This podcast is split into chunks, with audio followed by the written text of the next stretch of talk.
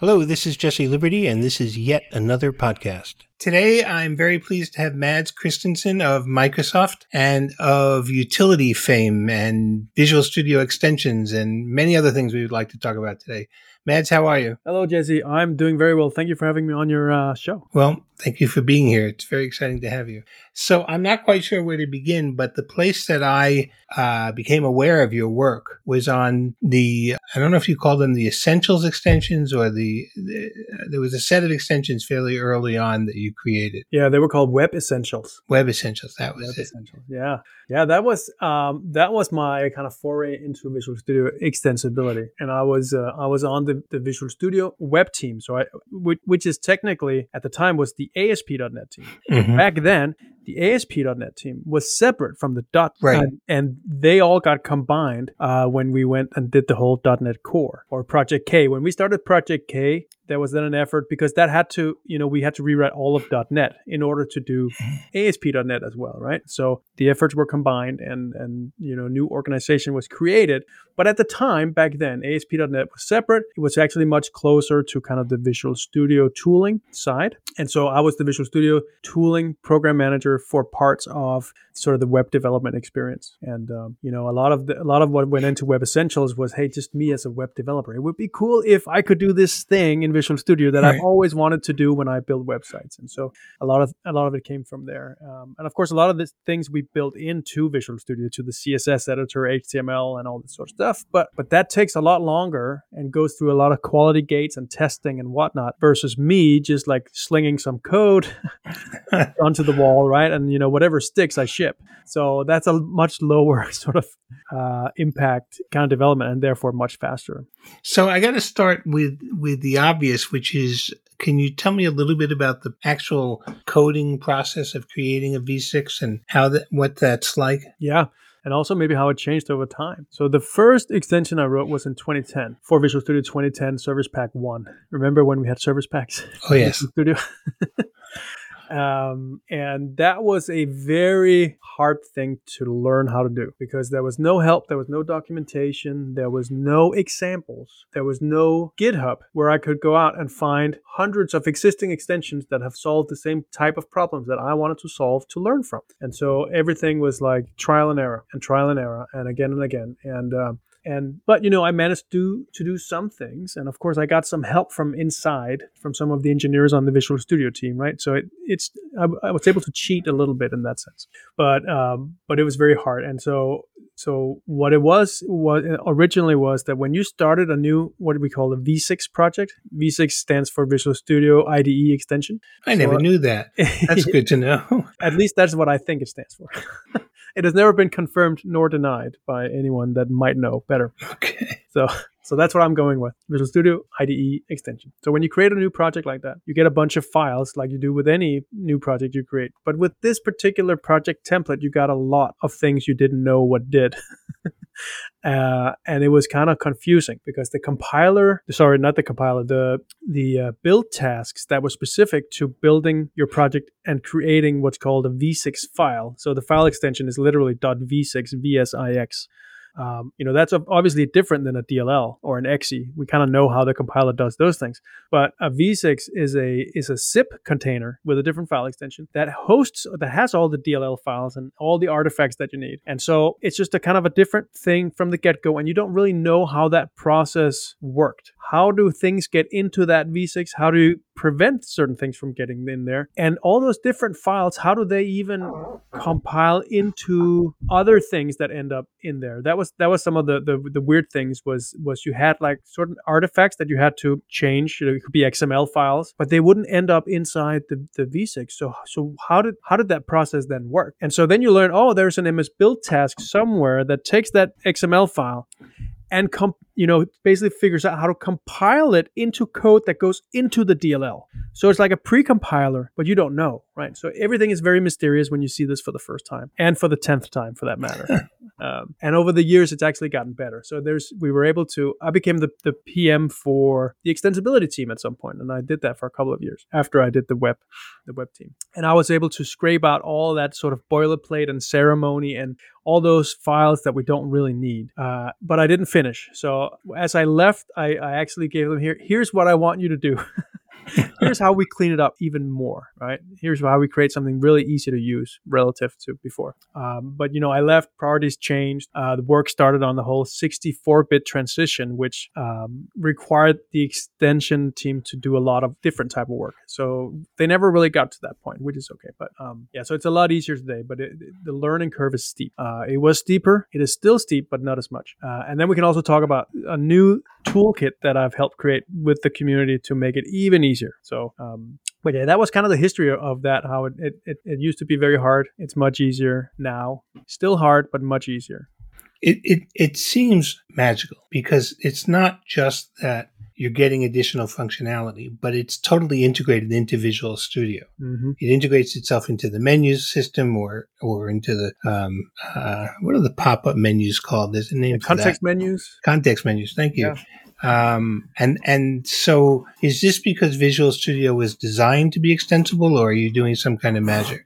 Yeah, it's it's totally designed for that. So the when we built when the teams built features in Visual Studio, they use the same extensibility mechanisms as we do. If you if you search uh, around and go into the Visual Studio install directory and you know what you're looking for, you can see that oh, pretty much everything in there are just like ex- they're just extensions, but they ship with Visual Studio, so we don't consider them extensions, but the way they're built are the same. They use the same APIs, they use the same NuGet packages for like the VS SDK, right? That has the the API in them. So that is all the same. So we dog food is what we call it. We dog food our own APIs that way, and we always have. So that that's a really really great uh, great way of doing that. Which also means that it's a it's a native way for us to ex- to add features to Visual Studio. Whether you're a first party extender like you work on the team, or you're a third party extender like anyone who want to write an extension. It's the same. We can show up in the same menus. We we can affect the text editor the same way. There's no difference there. Now there are some APIs that we say these are internal APIs. We don't we have not added them to the VS SDK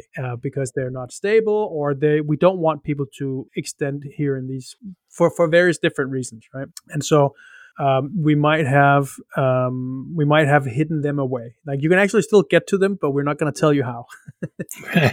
uh, because there could be performance issues with, with, with, if you use those right you could affect performance negative in certain aspects of visual studio so we don't want you to play with those um, but but other than that it's it's the exact same thing and it's WPF so so let's say that there's not an API to get your UI into a certain place well because it's WPF you could actually walk the tree and inject your controls and whatnot exactly where you want I I, I uh, don't recommend you doing this, but you totally can, and I have. so so tell me, let's not get too far into the weeds, but tell me mm-hmm. what the process is like from from concept of a of a new feature through getting that into Visual Studio. Mm-hmm. I'd say that the the hardest part. Well, I can say that from my perspective because I'm I've I've written so many extensions that I kind of know how to implement things in Visual Studio. For me, the hardest part is figuring out how should the user experience be? Because what you want is something that feels native to Visual Studio. You don't want an extension that feels like it's been tagged on and it doesn't really belong there and it's like doesn't look the same and it's weird, right? Obviously, you don't want that. So you want something that feels like it's just a part of Visual Studio. And the trick is how do you make your feature light up in a way that is easy for your users to discover and to use without being noisy or in their face when they don't need it? And that's actually a lot harder than it sounds. And um, so so I, I spent a long time to just kind of brew on on these ideas in my head. And once I figure out, okay, this should be the user experience, then I sit down and I create a new Visual Studio VSIX project. And then I start coding.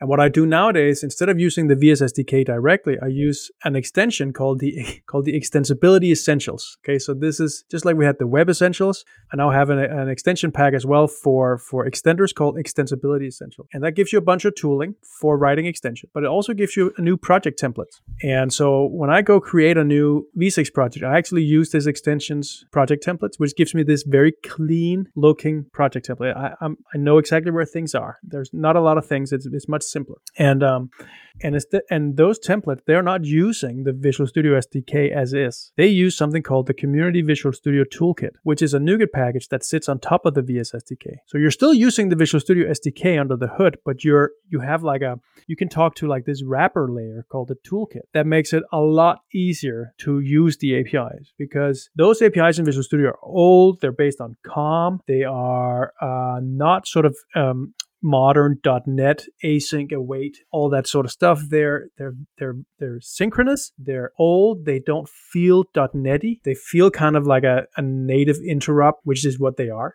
And this toolkit takes care of all that and gives you like a uniform way of finding and using the Visual Studio SDK. And so you're set up with that from the beginning. And so now my development is much more streamlined because everything is now set up the way I, I, I need it. I have very, very easy way to add commands and tool windows and toolbars and all this sort of stuff. Um, put messages in the status bar, create a new language if I wanted that, uh, which I've, I've done like several times. Uh, and it, it just simplifies things greatly. So it, it does it so that I don't have to do any ceremony and I can concentrate on sort of the business logic only, right? And the user experience. So that's what I concentrate on when I sit down and I build out my feature. Every time I compile, a VSIX is generated like in the bin folder, like the .vsix file. And that's the file that I'm going to upload to the marketplace when I'm done. Um, but nowadays, instead of doing that manually, what I do is that I have a GitHub Actions.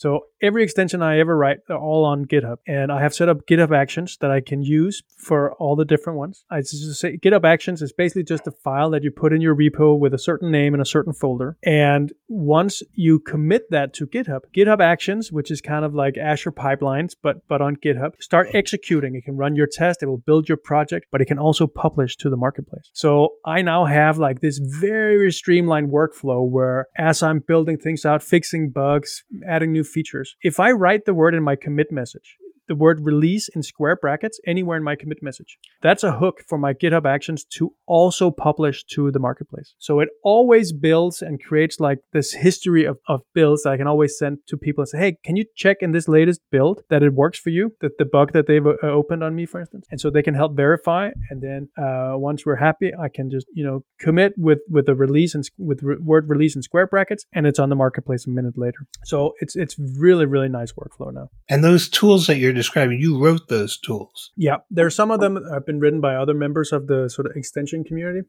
Hmm.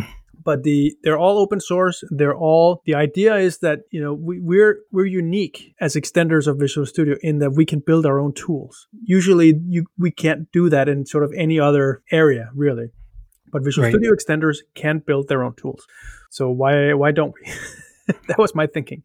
So um, so that's how that came about. And some of those extensions, I've moved them. We've we've created a new GitHub organization called VSIX Community. So github.com/slash VSIX Community, and it hosts a bunch of these things. That's where the community toolkit, NuGet packages. That's where all that source code is. It's where a bunch of of the extensions live there. And and I wanted to separate them from me because this is like this is bigger than me, right? The idea is that this is for the community to party on, and and it lives kind of in, in that space where it's it's community owned and driven. So community toolkit is amazing and, and keeps getting more amazing. But but some of it for me, it's some of your little VSIXs. For example, um, you recently published. Uh, I can hit Shift F2 and put Yeah. in a file name, Yes. and and you hit one of my big asks, which is if I put in a .cs, it comes up as a public class, which I love, which is great that because was uh, that that always always bothered me that it was. I think did it do private. internal? Pri- it did private. Yes, and now it does internal. See, I don't even one know I anymore because I never used the add, you know add new item class.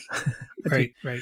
I mean, technically, I, I see why they did private, but it was infuriating because every time you created a class, you had to go mark it public. Um, so your little that little gizmo. hmm Now I'm going to give you my big ask. You ready? And you Okay. can just put it in the back of your head and forget it. Let's hear it. What I want in Visual Studio is to be able to say, take a snapshot of everything where I am, all the open windows, all the Mhm. breakpoints, all the, you know, everything that has to do with my development. And let me save that under a name Yeah. and then switch. Because if I'm in the middle of development and a bug comes in, I want to be able to save that under my name, whatever, s- switch to what I'm doing, and then a little drop down, and I can pick which one I want, and I'm back in that environment exactly the way it was. Piece of cake, right? Yeah, it's not the uh, it's not um, that hard. It, it depends, like how many things you want saved. But I, I'm like looking right now. I'm, someone wrote this extension like six months ago. What you're asking for exists. Really? Yes, but like, what's Oh. it called? What is it I have to called? Look at it. Um, See, all I have to do is ask. it's something about context context saver or um, yeah. What what's it called? Yeah, I was I was helping out the author a little bit, but um, but they ran with it, and it, it's pretty awesome. I'll have to look for that. And And we can put it in the show notes if you can't think of it now. Yeah, I, yeah. Sorry, I can't think of it, and I'm like looking, and I still can't. It still doesn't show up for me when I search for the word context. So maybe that's not the, or maybe maybe it could also be that it's a paid one and it's not on the marketplace. Oh, I would pay for that. Absolutely. Yeah. ninety nine cents. So- Yeah, You know, it's funny when when I started, software was like inexpensive software. It was like sixty dollars, hmm and now people I hear people all the time say two dollars. Nah, I don't want to spend that. And it's like what? It's pretty crazy. But the whole the whole app world probably changed that, right? The phone apps and whatnot. Yes, I, yes. I wanted I wanted Visual Studio Marketplace to be to be able to handle sort of you know the exchange of money, so that you mm-hmm. could, if you wanted to write an extension, you could charge for it. Like you Sure. can write a freemium freemium kind of thing, or you could or in app purchases, or or just v- keep it very simple and you buy you you can't install unless you pay for it or whatever, and that would be. I don't know what would happen. Would that be a good idea or a bad idea? Um, not sure. But I like the idea of creating that incentive for people. Like, why would you want to write an extension in your own spare time and then maintain it over the years uh, and and fix bugs that, that people you don't know open up on you, right? right.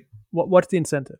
And I think like, hey, if you can sell, if you can charge five bucks, and um, and you can like, if you can make a couple hundred bucks a month or whatever, like that's a vacation at the end of the year. Right. Like you, Right. you, you getting something out of this that's significant, right? Or a new laptop or whatever, whatever it might be. So um, I thought that that could be a really interesting incentive. But what is the what is the potential problem from doing that? Does it mean that oh all extensions are now paid and like no one wants to install anything? They're like oh they just because everything costs money now and and um, so so I, I'm not sure if it's a good idea or not, but I kind of like the idea. If not, Yes, I can see why you might.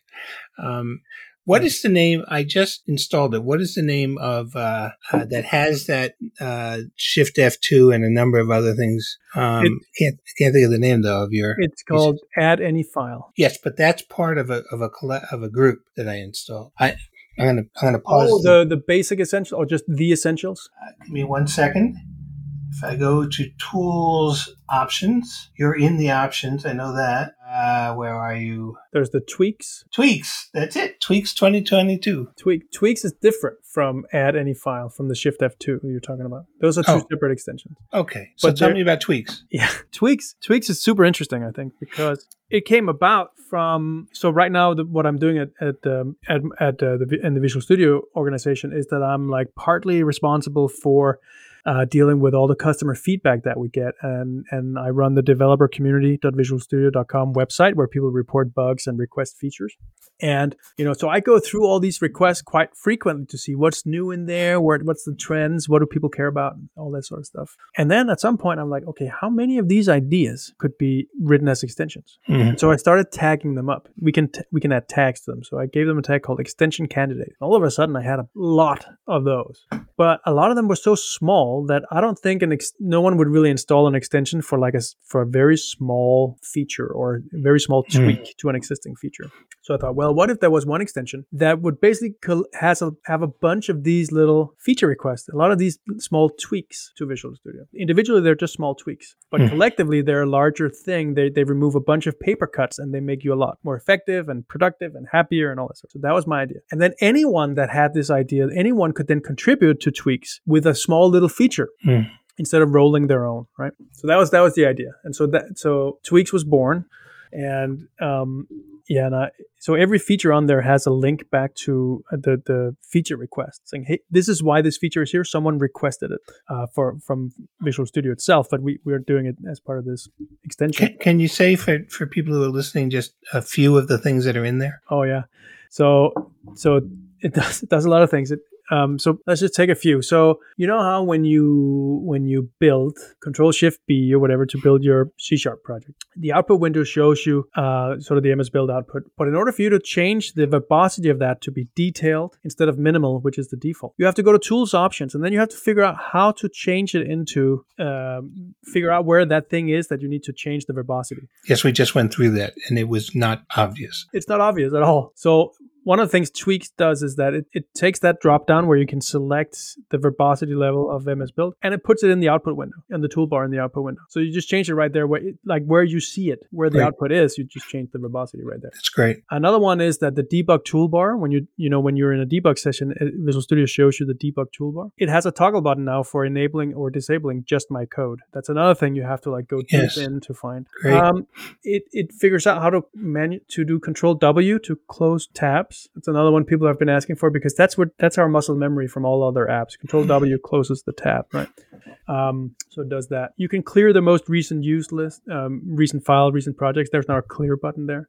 A lot of small things, right? Um, it's, it's the uh, I noticed right now that the active tab has gone from having a line over it to being a different color. Is that you, or is that just built into the new Visual Studio? that's the new Visual. You're on the preview. Yes. Yeah, so that's that's coming in Visual Studio 17.2, which is Mhm. uh, coming out soon, hopefully. Yeah, so that's that's uh, that was part of the productivity power tools. And what happened when we released Visual Studio 2019 was that we had to make a breaking change uh, that impacted pretty much all extenders, all extensions. Mhm. And there was there was one extension in the productivity power tools that had to do with tabs that could no longer work. So the, the breaking change that we had to do in Visual Studio was that we had to delay load all the extensions till after Visual Studio had started up and the solution was done loading. Otherwise, it slowed down everything because up until that point, all extensions were loaded synchronously as Visual Studio itself was starting up Mhm. obviously that slows down the startup and people were kind of annoyed by that so it it, may, it it was it was a very sensible change but now the problem with with that extension was it manipulated WPF directly in the tab well like for the tabs for the documents and it got in too late so it could no longer get its hooks in sort of doing startup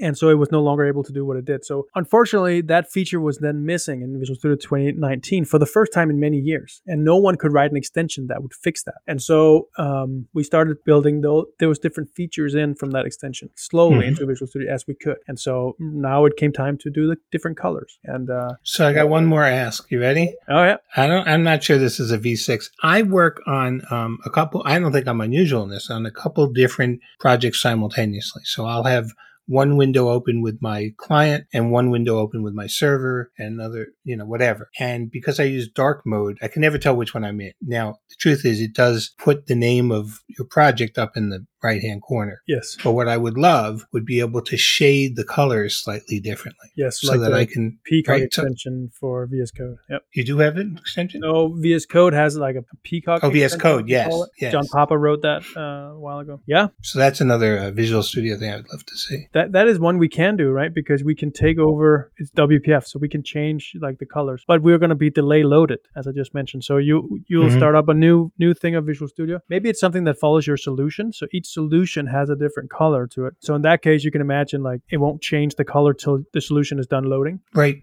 right. That That would be be okay. That it's not like instant, I guess, right? Right. Yeah, absolutely. And following the solution is a good idea because then it, it sort of automatically gives you what you want when you're working on two different parts at the same time. Yeah, so we can do that, and we can even um, like the solution has the notion of you can you can store variables in the SLN file. So we could like give you like you can right, let's say you right click on the solution, and you can then Mhm. select the color. Oh, Get like a list of colors, right? You can say, oh, I want Yeah. this one to be green, and then we store that, and then whenever you open that again, we read that variable and and color the out. Uh, we just need to figure out what to color. right, right. Um, yeah, it could also be a theme. What if you can select your theme per solution? It's getting better and better. But that might be harder because now you need to install a bunch of different themes. Right. But even if it were just the background or anything that's distinguished, you know, the, the, the background of Solution Explorer, Yeah. it doesn't have to be the whole thing. Yeah. Just something that when you look at it, you know, okay, that's which one I'm in. something that's big enough that's uh, easy to Right. distinguish. Yeah, status So- bar, give it a different color, or That would do it. Even though that changes color based on its context. So people don't know this, but the, the status bar changes. So when you don't have, let's see if I remember it right. If when you don't have a solution loaded, the status bar is blue. When you have a solution loaded, the status bar turns purple. When you're debugging, it turns orange. Yes. I feel like Yes. there's one more color. And there is the, when the uh, when your uh, uh, simulator comes up, it turns something like magenta. Ah, yep. Okay, there you go. So those are the four colors. So maybe we should find somewhere else too. Like we could we could change the logo. I'm gonna get in trouble for that if I I don't Or think they'll want you to change the logo. That would take three years of lawyers. oh my god! Not worth it. But anyone can. Like, I mean, it's not illegal to do. I wouldn't do it because I'm I work at Microsoft. That would Mhm. not be smart of me. But if anyone else wanted to do it, they, it's an option, right? How long have you been with Microsoft? I'm coming up on 12 years Wow. in uh, November. Yeah. Yeah. I was there for five years and I loved it. And had they not told me I needed to move to uh, to the West Coast, uh, I would still be at Microsoft. Some very, very bright people, very good people, and uh, Yeah. great atmosphere. And these days they wouldn't tell you that probably because all Right, the, things have changed. yeah, remote work and all that. Right, Yeah. right. Yeah, it's been it's been good 12 years. All of them Visual Studio, but in different in different capacity. What team were you on? I was uh, on what has become the uh, what is John Papa's team called now? The community. The Cloud Advocates. Yeah, except I wasn't cloud. I mean, I was essentially an advocate, and originally it was for Silverlight. Remember Silverlight? Oh yeah, Evangelist team, right? Yes, exactly. And then for a while, I worked on the uh, Windows Phone evangelism. That was a doomed enterprise. So you went to the Mix conferences back then? yes, yes, absolutely. Me too. I, I went to one before I even started at Microsoft. Uh, it was in Vegas, and we traveled over. Um, I was doing I was doing a web. This I lived in Denmark at the time, so I did a project for Microsoft Switzerland um, to showcase all the stuff that Internet Explorer 8 could do. People didn't know Mhm. that Internet Explorer 8 was actually the first browser that I think 99% supported all of CSS 2.1 hmm and the spe- the specification for CSS. And so they wanted some showcase like a website that would show all these different things you could do as an author of you know websites whatever. And as payment for that, they, they were asking, hey, how much do you want for that? I'm like, oh man, if I give if I give a price, then someone else is just going to be cheaper, right? Right, And then I'm not going to get the gig because it was a very easy gig to do. Uh, so I'm like, no, no, no, give me a ticket to the Mix conference and a and a hotel room and a and a plane ticket, hmm and they did. That's great. So yeah, that was awesome. Yeah. I would. Sp- I would. Sp- do you remember um, Blend for Oh, yeah. for um, Mhm. for Silverlight? Oh yeah. I would. I would happily spend hundreds of dollars on a, on a blend for for uh, for um, Xamarin because we're doing by hand a lot of what we you know visual states now and Yeah. and uh, layout and absolute layout and animation all those things that Blend handle. But you know, hot reload definitely goes a long way. But Yeah. boy, a complete designer would be sweet. It would. And uh, so part when Blend came out, that was a, that was like a trio of apps, right? There was ex- Expression Blend, then there was Expression Web, and was there an Expression Video something? There was a video decoder. Maybe that was part of Blend. Yeah, I'm not sure.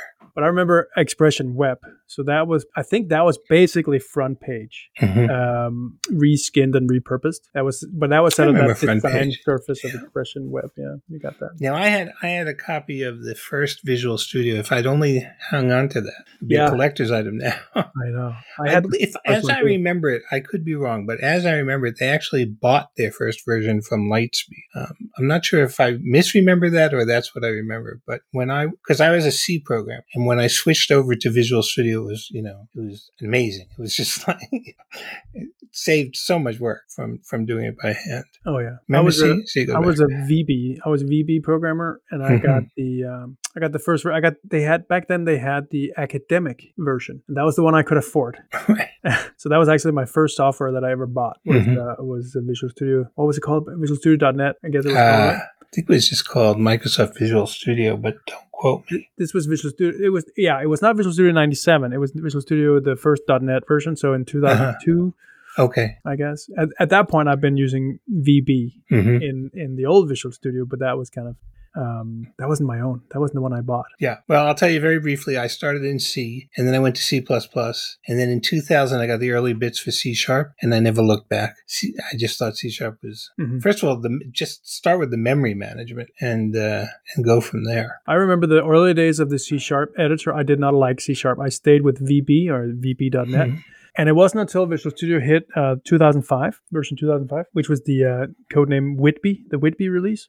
Ah, I remember that. Yeah, that was uh, that was when I felt like okay, now I can do C sharp. Now the C sharp editing experience is kind of getting close enough to the VB.net. Remember, Visual Basic had been like developed for so long that it had background compilation, so you would get like it would compile your code as you wrote it, and so it could give you this this very strong IntelliSense and error Right. codes and all all sort of stuff that you wouldn't get in C sharp because it didn't have background compilation. Right. But then in 2005, it finally got like more of the features, and of course, as the years went on and on, like it's it's they're on par. But it, I felt like in the early days, it took time for C sharp to catch up to VBNet. Well, my new my new uh, blows me out of the water feature is IntelliCode. Yeah, That that has gotten amazing. Um, there were times that the predict an entire line of code for me. Mhm. That's exactly what I want. And sometimes it gets a little in the way, but I mean, it's just, and it seems to be learning, which is really scary. yeah, it gets better and better. So let's go back to VSIX for a moment. If, if, if someone came to you, and I'm not, but if someone came to you and said, I want to get started with VSIX,